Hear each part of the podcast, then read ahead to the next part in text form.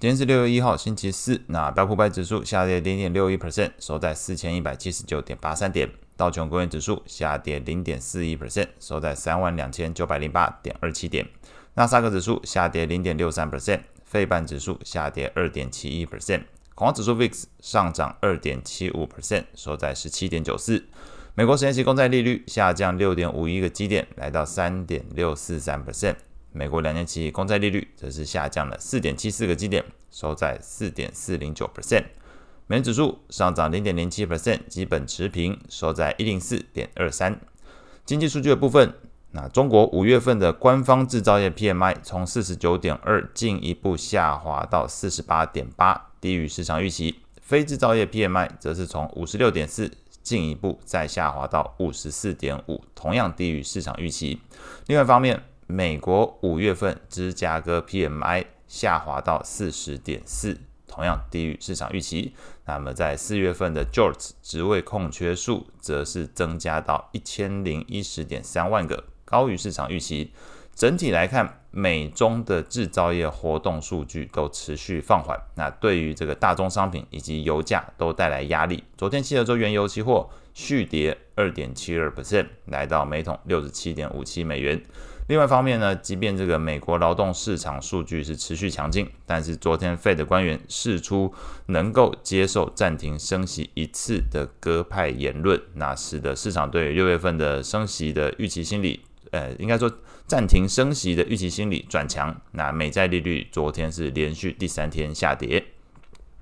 美股部分，那投资人还是关注美国债务上限协议的一个进度。目前这项法案已经在这个众议院的规则委员会通过，预计在台湾时间礼拜四上午8点半会在众议院进行表决。那部分投资人对于美国国会能否在6月5号这个所谓美国可能会发生美债违约的这一天在此之前完全的通过债限协议有所疑虑。那这个不确定性使得美股昨天表现相对来说是比较承受压力的，四大指数全部收黑，其中又以费半的跌幅比较深来到了这个2.71%。那在类股表现上来看，昨天标普11大类股除了房地产是因为这个美债利率下跌而有所表现那其他三个上涨的类股全部都是防御属性的类股，像是公用事业、健康照护还有必须消费，昨天都是上涨的一个情况。那下跌最深的三个类股，如果直觉去想，可能大家会觉得是跟先前大涨有关的族群比较相关，但是并不是这样子昨天反而一切的整个股市的角度，可能跟经济数据表现是比较有关联的所以昨天来看，表现最差的反而是跟这个经济数据表现疲弱和经济衰退比较相关的领域，包含这个能源、工业还有原物料，跌幅都超过 1% 那这代表一部分的市场资金其实已经把关注的焦点从美债上限议题拉回到经济数据的层面，那同时是采取好消息就是好消息，坏消息就是坏消息的方式去进行解读，使得这个 PMI 数据下滑不会再被解读成FED可能降息救经济的这个观点。那债券市场的部分，那 FED 理事 Jeffrey 他昨天是表示，6月份的会议如果维持利率政策不变，那不应该被解读为利率政策见顶，暂停升息一次能够让 FED 成员在选择进一步升息之前能够审视更多的经济数据。那除了 Jeffrey 之外呢， FED 的费城分行行长哈克昨天也表示肯定会考虑跳过这次升息。他指出呢，如果利率水准需要进入一个更高的状态，那可以考虑每隔一次会议之后再决定，不必每一次都升息。那这官员谈话讲完之后呢，再从 Fed Watch 的工具来看，整个市场目前预期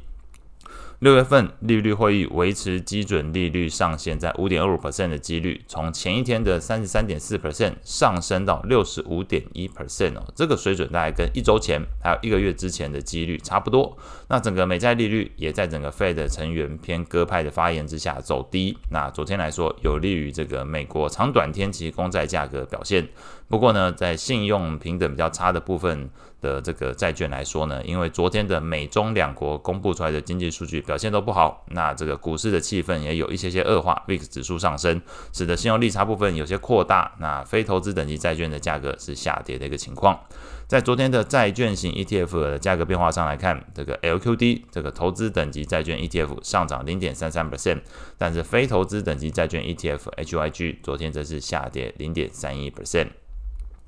外汇市场部分，那昨天公布的这个澳洲4月份的 CPI 年增率从 6.3% 进一步上升到 6.8%， 高于市场预期，并且终止连续3个月的下跌走势。澳洲央行的这个澳洲统计局是表示 ，CPI 上升主要受到澳洲政府取消临时汽油补贴所导致。那这个言论之中呢，基本上就缺乏对于升息的一个支持的一个观点。那搭配前一次的利率会议上，其实澳洲央行是下调了澳洲国内的 GDP， 那基本上都使得最新的经济数据更加凸显出澳洲经济放缓，但是通膨难以回落的一个情况。对昨天来讲，拖累了这个澳币下跌 0.23%， 来到 0.65 附近。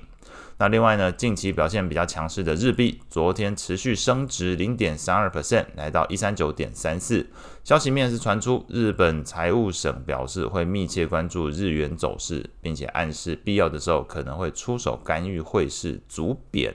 那消息基本上是带动日元的汇价，昨天是连续第3天升值。后续可以关注的经济数据，今天的6月1号可以关注这个中国5月份的财新 PMI， 看看不同的机构看到的角度，不同角度看是不是数据都是下滑的一个情况。另外还有欧元区的5月份 CPI， 然后美国的 ADP 就业人数，这 ADP 叫做所谓的小非农，那跟这个礼拜五会公布的大非农之间的关联度，可能稍微留意一下。以及美国5月份的 ISM 制造业 PMI， 看看也是一样，不同机构看见的这个制造业 PMI是不是也有呈现回落的一个情况？那可能这个对于市场来讲，还是会往经济衰退的角度去做一个靠拢。如果整个数据都是如此呈现的话，以上是今天所有内容，我们下次见。